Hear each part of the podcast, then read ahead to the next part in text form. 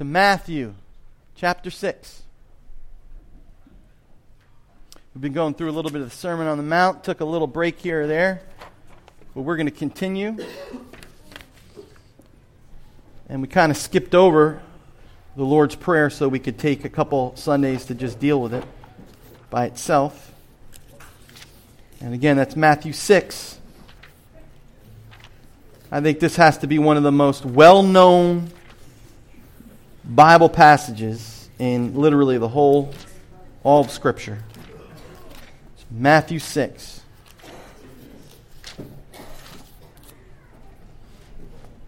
And we're going to be just taking a look at verses 9 to 15. We're only going to do the first few verses, but we're going to read it all. Matthew 6, 9 to 15.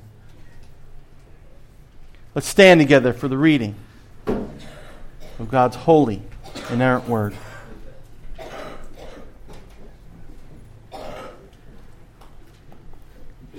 Hear the word of God to you this morning. This then is how you should pray Our Father in heaven, hallowed be your name. Your kingdom come, your will be done on earth as it is in heaven.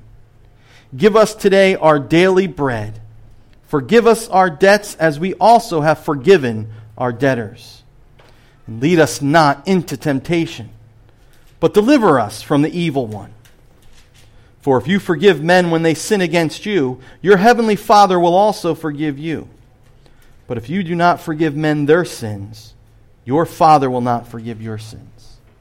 Thus ends the reading of God's holy, authoritative word. May He bless it to our hearts and lives this morning. Please be seated. So far in the Sermon on the Mount, we've seen that our Lord and Savior Jesus Christ has been teaching us about the characteristics of kingdom living, what it looks like. He's also been telling us about the influence of kingdom living, what that kind of kingdom living looks like in the world.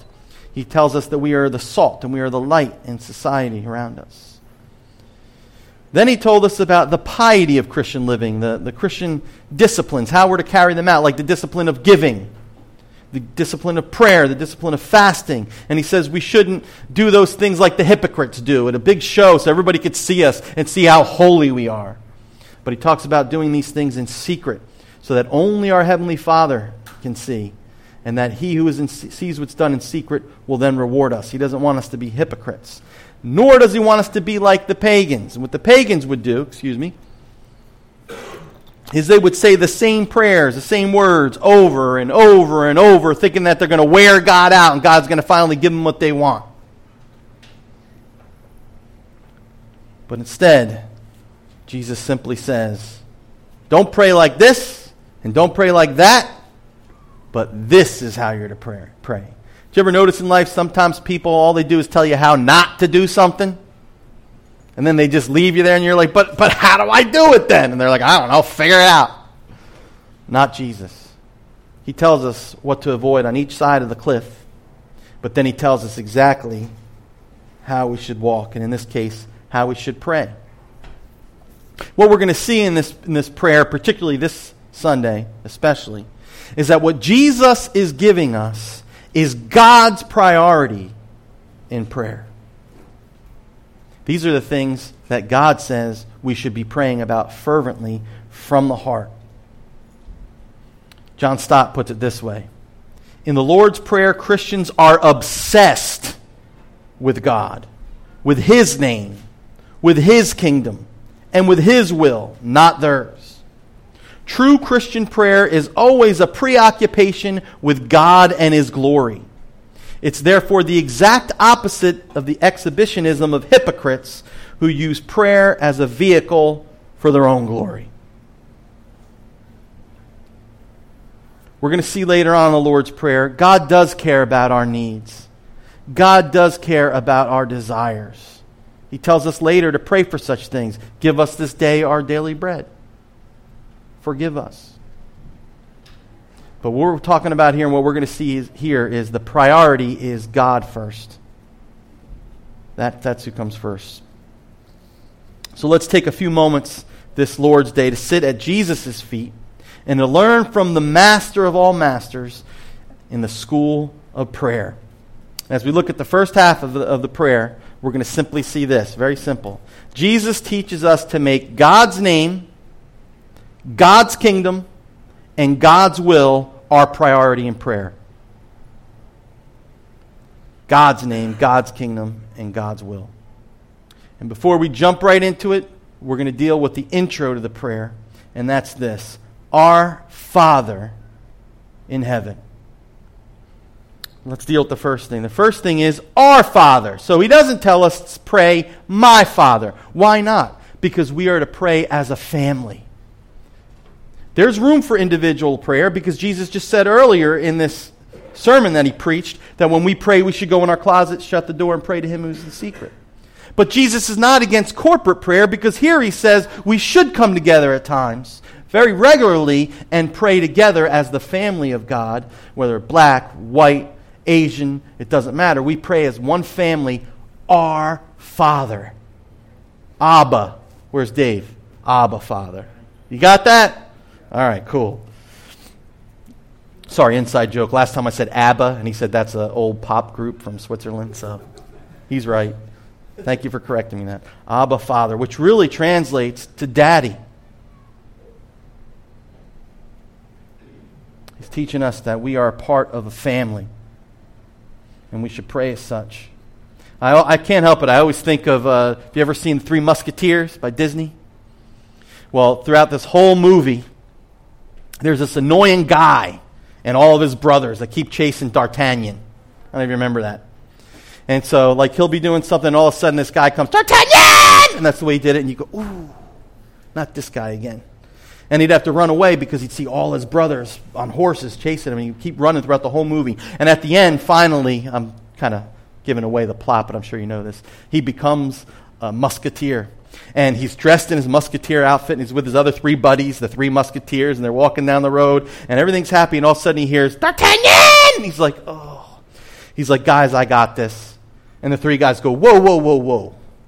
You're one of us now.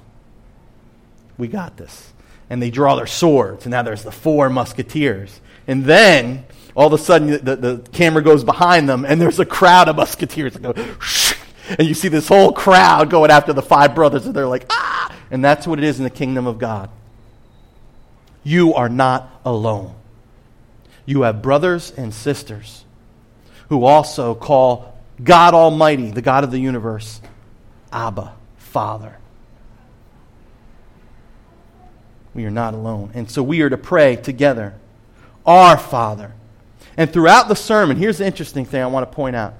Throughout the sermon, Jesus refers to the omnipotent, that's all powerful, omniscient, all present, thrice holy God. He refers to him as Father, as your Father. I don't know if that's ever blown your mind, but this was a new thing in the new covenant that you would have the audacity to get on your knees and say, Daddy. That's incredible. Some people saw that as disrespectful. And Jesus doesn't just say it's okay, he invites us. And throughout his teaching on the Sermon on the Mount, constantly his motivation for us to do what he's asking us to do is be like your Father in heaven.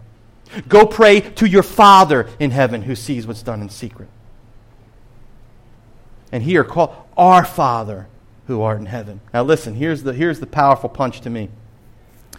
J.I. Packer, he's a really neat theologian because he shows that theology, how it works in life, not just, he's not the kind of guy where you just sit and ask how many angels could dance on the head of a pin type of thing. He, he wants to know, you know, what's the point and what matters. Well, he made a good comment. He said, there is a greater blessing than justification. And for those of you who don't know what that is, justification is where we are declared righteous by a holy God, by God the judge. When we put our faith in Christ, Christ takes the judgment of guilty, we get the guilt, we get the verdict of innocent. That's justification, okay? But this is what uh, Packer says. I love this. He says, In adoption, God takes us into his family and fellowship and establishes us as his children and heirs. Closeness, affection, and generosity are at the heart of the relationship. Now, here, here I love this. To be right with God the judge is a great thing. But to be loved and cared for by God the Father is greater. Isn't that awesome? It's great for the judge to say, not guilty. And you can go, and get in your car and go home, roll down the windows and go, woo, no jail time for me.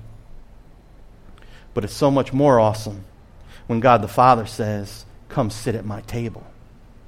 I'm making the feast. And you're the honored guest. And you have equal rights to my only begotten Son. And guess what? Yours is the kingdom. come and enjoy my bounty. And Jesus is saying this is true of his followers. So, before we jump into the three petitions, here's the issue. The question is Are you a disciple of Jesus? Have you come to the point in your life where you've acknowledged your need and your sin? You've repented of them, and you know that your only hope is in Jesus, and you've embraced him by faith. If you have, then you have all the rights and privileges thereunto as a child of God and you could call him Father. As a matter of fact, he insists. So that's the beginning of this prayer. Our Father who art in heaven. Now let's look at the first petition. Hallowed be your name. Jesus tells us to start off by asking for God's name to be hallowed. In other words, we're to pray for God's name to be set apart, for it to be regarded and revered as holy among the nations. Now, that makes us ask a question. If you do profess to be a Christian, I think there should be fairly many of us here this morning in this room. How zealous are you for the name of God, your Father? How zealous are you to see his name honored and worshiped and glorified above all things in life? Does it trouble you when you see his name regarded as a common thing or even blasphemed among the nations? whether it's in Saudi Arabia, whether it's in India, China, Africa, France, or here in postmodern USA, where the name of our blessed Lord and of his Christ are constantly used as a curse word and even openly mocked. I hear my own brothers and sisters sometimes say things like, oh, geez. And I say, do you know what you're saying? Oh, no, I'm not saying. Yes, you are. It's a way of using Jesus' name as a curse. Not a good example to be setting in the world. I remember one time, this is even more heavy. I was a teenager and I wasn't saved yet, didn't know Jesus. I was somewhat religious, but man, I was certainly not living it. And I was with some buddies who went to a Catholic school. And we're walking down the street, and one of them told this joke that made my, I had hair back then, my hair went it was so blasphemous. And I, I, was, I was, you know, I had my own foul mouth and I wasn't living a holy life. But I looked at him and I thought, like, whoa, lightning is going to hit soon. And you know, my buddy, he saw my face. I didn't even say anything. I just kind of looked at him. He goes, oh, don't worry about it. It's okay. We're Catholic. Oh, no, I'm sorry. We go to Catholic school. That was his excuse. And here's the issue. Certainly, we are to pray that others may hallow and hold holy the name of our Father. But the more important thing is when we pray that, hallowed be thy name, we're saying, Lord, please help me never to drag the name of the one I love so dear in the mud. Please, Lord, have mercy and don't let me live in such a way that the nations say, look at him. We live in a culture unfortunately, that denigrates the name of Jesus. We live in a flip culture, a Simpson esque culture, a family guy culture, where even Christians fall into blaspheming the name of Jesus. Think about it right now. If they did a Saturday Night Live, uh, Saturday Night Live skit mocking Muhammad, what do you think would happen? Tell me. You know what would happen. They do it about Jesus all the time, and us Christians just, it's normal. No, the first thing we should be concerned with is hallowed be thy name. Think about it. If I do a sermon on three steps on how to be a better husband, everybody's attention. Or how, how to give to God your sex life. See, sex, everybody wakes up. But I t- see what I'm saying? If I say something like, let's talk about God's glory, let's talk about hallowing God's name, I get a lot of yawns. You with me? And that's why Jesus starts off telling us what our priorities are to be. Hallowed be your name. That's the first thing, that God's name would be regarded as holy. Do you ever think about this way? And I'll jump into the next thing. When you hear somebody misusing God's name, I don't know about you, but I do get angry because I say, That's my father you're talking about. Amen. My earthly father, I'll tell you what, he's not even perfect and pure holy. But you talk about him, I'm not a fighter, but I may become one. Because I love my dad and, and, and he, I don't want to hear his name disparaged. The point is, if you're a true, if you've been truly converted from the heart to faith in Christ and you've been adopted into the family of God, then God's honor should be on the top of your list when you pray. Shouldn't be just a grocery list? Let's see, we're going to pray. What's the list of all the things I want?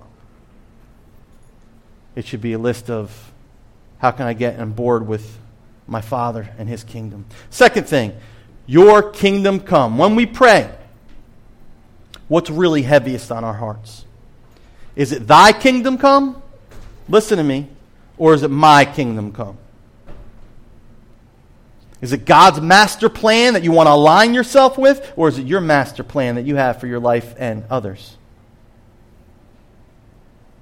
Do you long for Atlantic City and Ventnor City, or whatever city you're from, to become more like the new city that's going to come from heaven one day?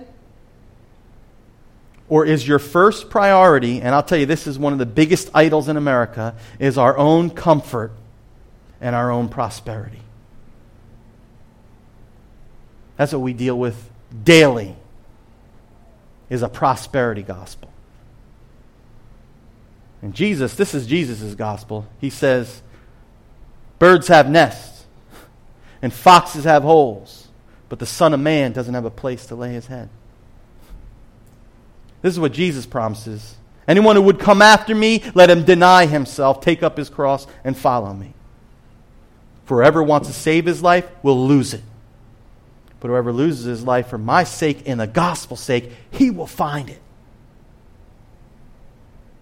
That's why we are to pray, Thy kingdom come, Lord. And again, where are we starting? Right here. The kingdom needs to be expanded here before we're going to do anything to expand the kingdom.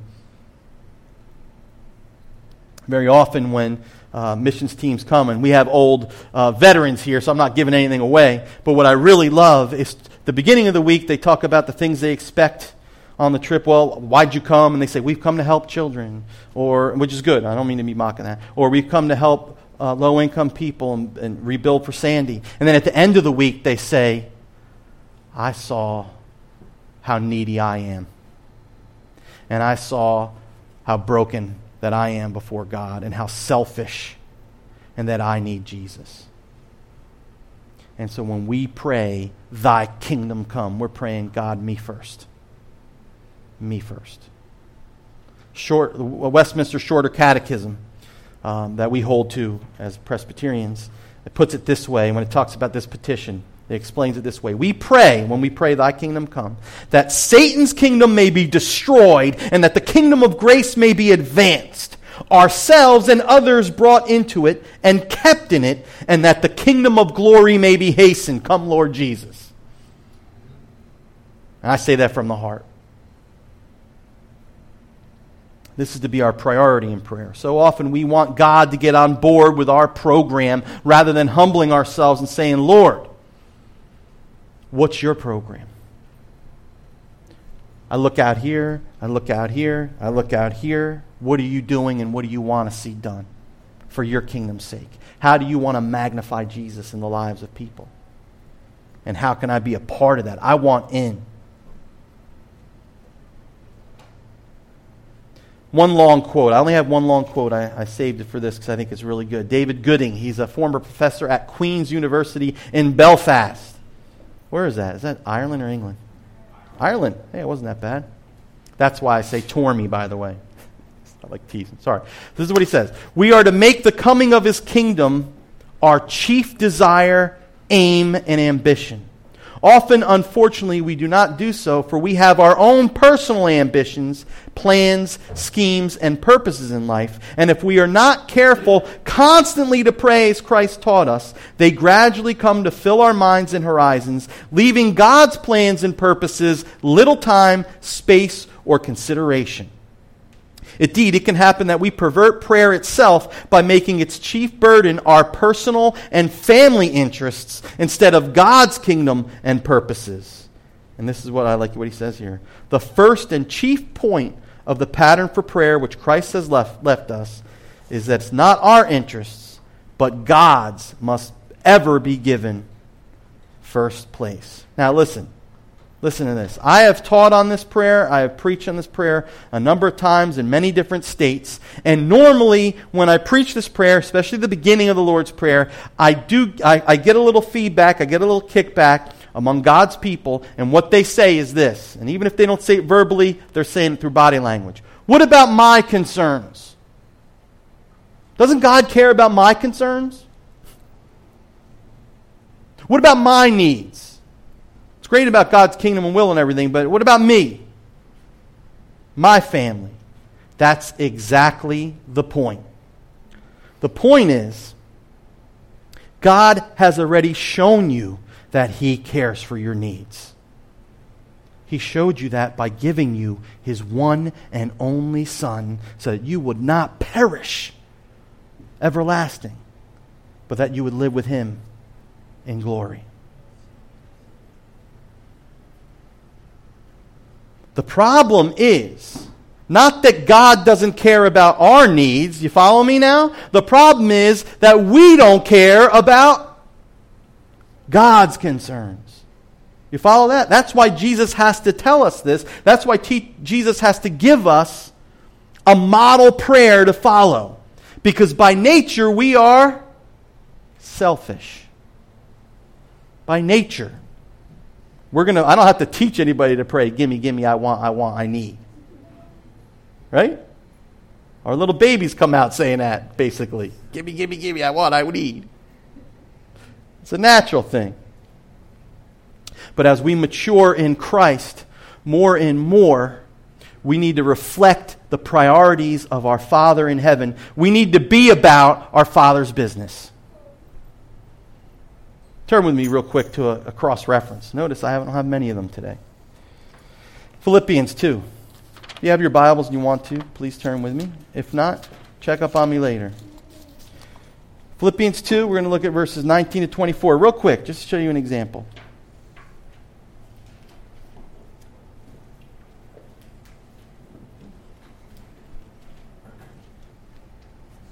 This is Paul writing to the Philippian Christians. But listen, he says, I hope in the Lord Jesus to send Timothy to you soon, that I also may be cheered when I receive the news about you. I, now, listen, here's the key. I have no one else like him who takes a genuine interest in your welfare. Look at verse 21. For everyone looks out for his own interests, not those of Jesus Christ. Interesting, isn't it? Paul's making a comment. He says, As I look around, who do I have with me who I've been discipling? The great discipler, the Apostle Paul, says, I have no one like Timothy who has a genuine interest in you, the mission field, the people he preached the gospel to. And then he says this to telling comment everyone cares about their own interests, not those of who? Jesus Christ Jesus. And the prayer here is as children of God, Jesus is teaching us we need to be about the kingdom of God. Thy kingdom come. That's what we want to see here. We want to see people come to Christ, enter the kingdom. We want to see them become uh, mature in Christ, and then we want to see them have a mature attitude where they think of Jesus and others first. And we know what happens when we put God's concerns first. We know that God will take care of us, and that's the rest of the prayer we're going to get into next week. And in praying for thy kingdom come, we're praying that God would also send workers into his field because the harvest is ripe, but the workers are few. We need more people that are willing to come onto the line with us and advance. We pray, Thy kingdom come, and again, it's got to start right here. You know, Jesus said an interesting thing. He said, The gates of hell will not prevail against my church. Did you ever think that's kind of weird? Gates of hell? Like, gates don't move. You understand what I'm saying? I always thought it meant like the gates won't prevail. Well, they're not moving. Ah, it makes sense if you look at it this way. If we're storming the gates, then it makes sense. Now it makes sense when Jesus says they will not prevail because we're going to bang on them, bang on them, and they're going to go, and people's lives will be changed by the gospel, by the love of Jesus. And we pray, Lord, thy kingdom come. And this is our hope. And this is our hope that's going to come true. Revelation 11 15. The kingdom of the world has become the kingdom of our Lord and of his Christ, and he will reign forever and ever. And now we can say, Amen.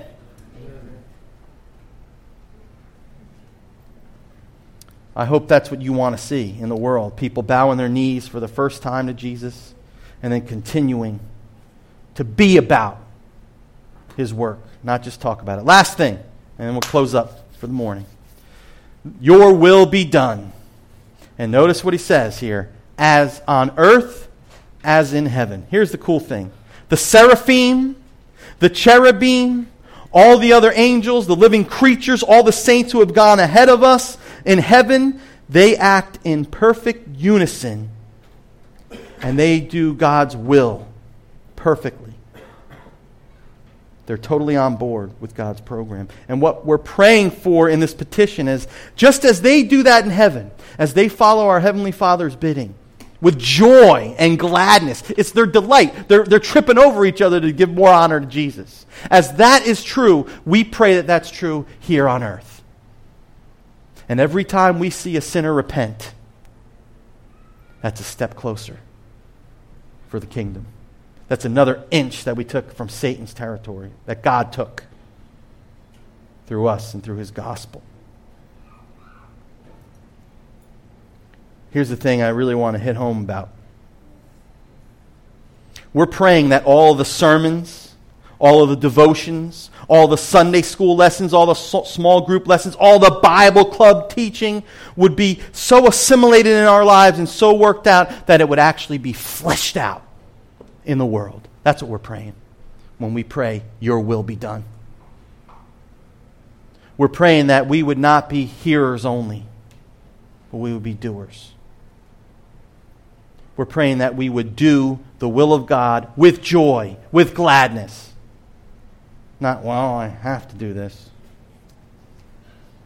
One of the things that makes short term mission trips like the ones that we offer here at New City so powerful, think about this. Listen. For a week straight, we are preoccupied, we are obsessed with doing God's will in the city.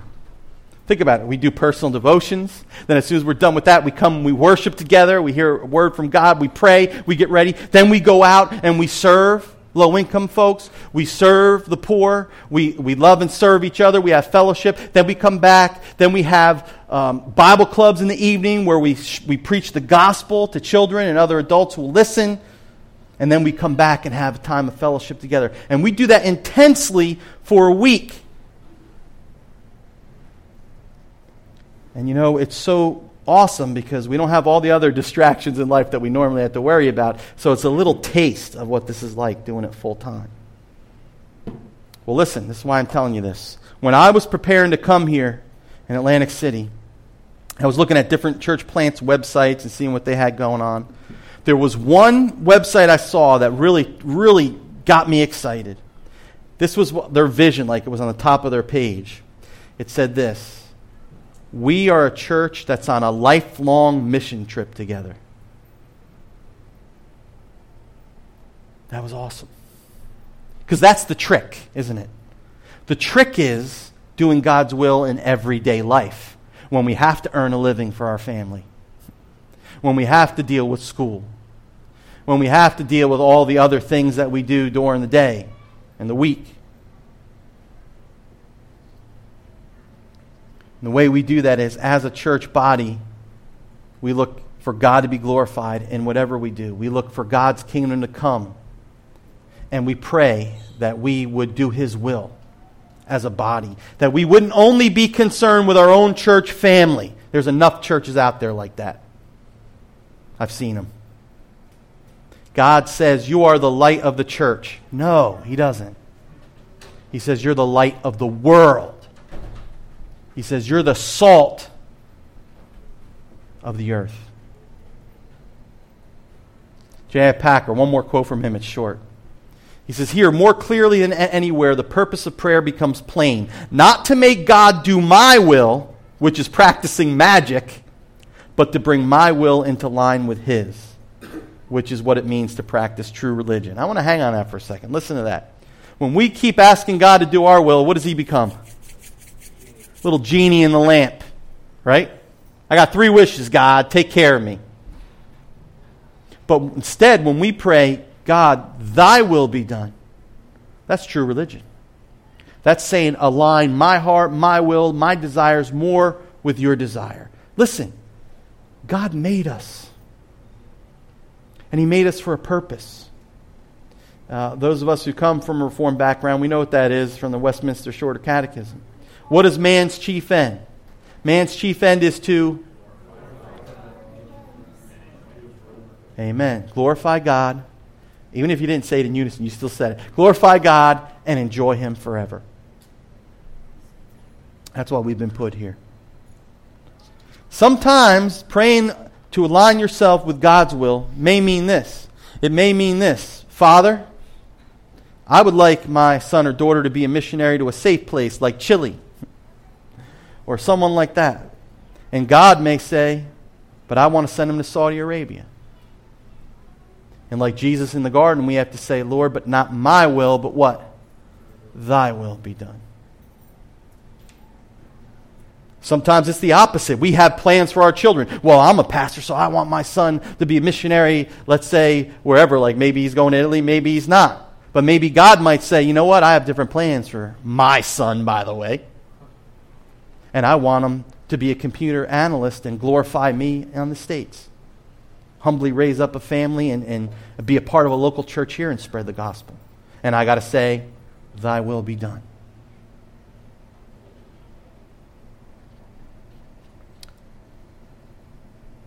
There used to be an old show on TV, and we kind of mock it out. It's called Father's Know, Father Knows Best. Remember that old show?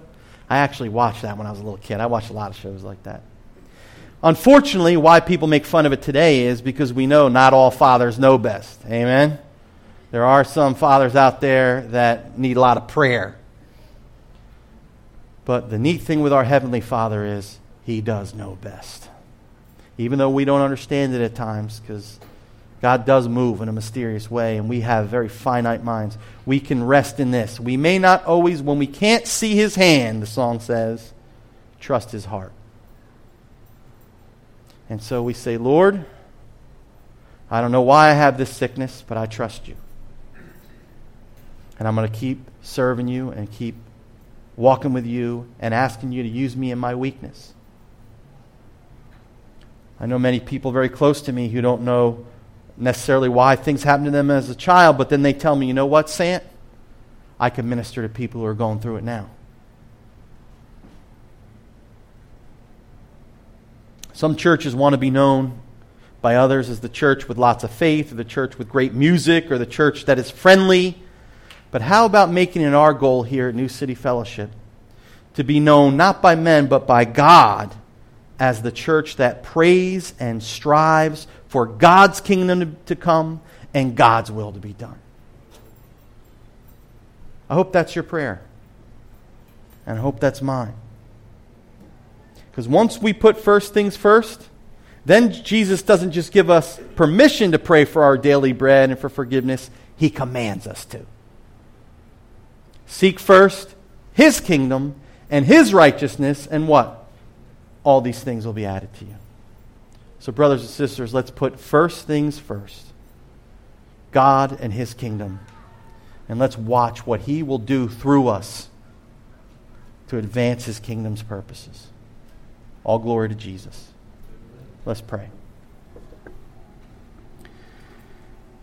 Father, we do pray, even now, that your name would be hallowed, that it would be regarded as holy. We pray this for us as a church plant. We pray this for the teams that have come as they not only work this week, but as they serve you back home. We pray uh, for the Tormey family and the, the extended family, Lord.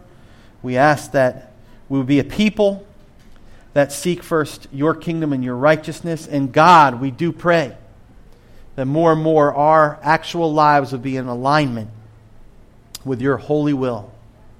That Jesus might be brought glory, and that someday soon, many, many, many multitudes of people from every tribe, tongue, and nation would be giving you the glory in the new heavens and the new earth. We only ask, O oh Lord, for those who right now have not yet entered that kingdom, we only ask that you would move in their hearts and lead them to repentance and faith that they might join us in glorifying our Heavenly Father. It's in Jesus' name that we pray these things. Amen. All right, we're going to sing a really beautiful new hymn, newer. This Sunday sermon was preached by the Reverend Dr. Santo Garofolo. New City's Sunday sermon is recorded live on location at New City Fellowship of Atlantic City. If you're in the Atlantic City area, stop by. Our address is 215 North Sovereign Avenue, Atlantic City, New Jersey. Visit us online at newcityac.org. That's www.newcityac.org. Oh God is written and performed by the Reverend Dr. Santo Garofolo. Join us next week for a brand new New City's Sunday sermon.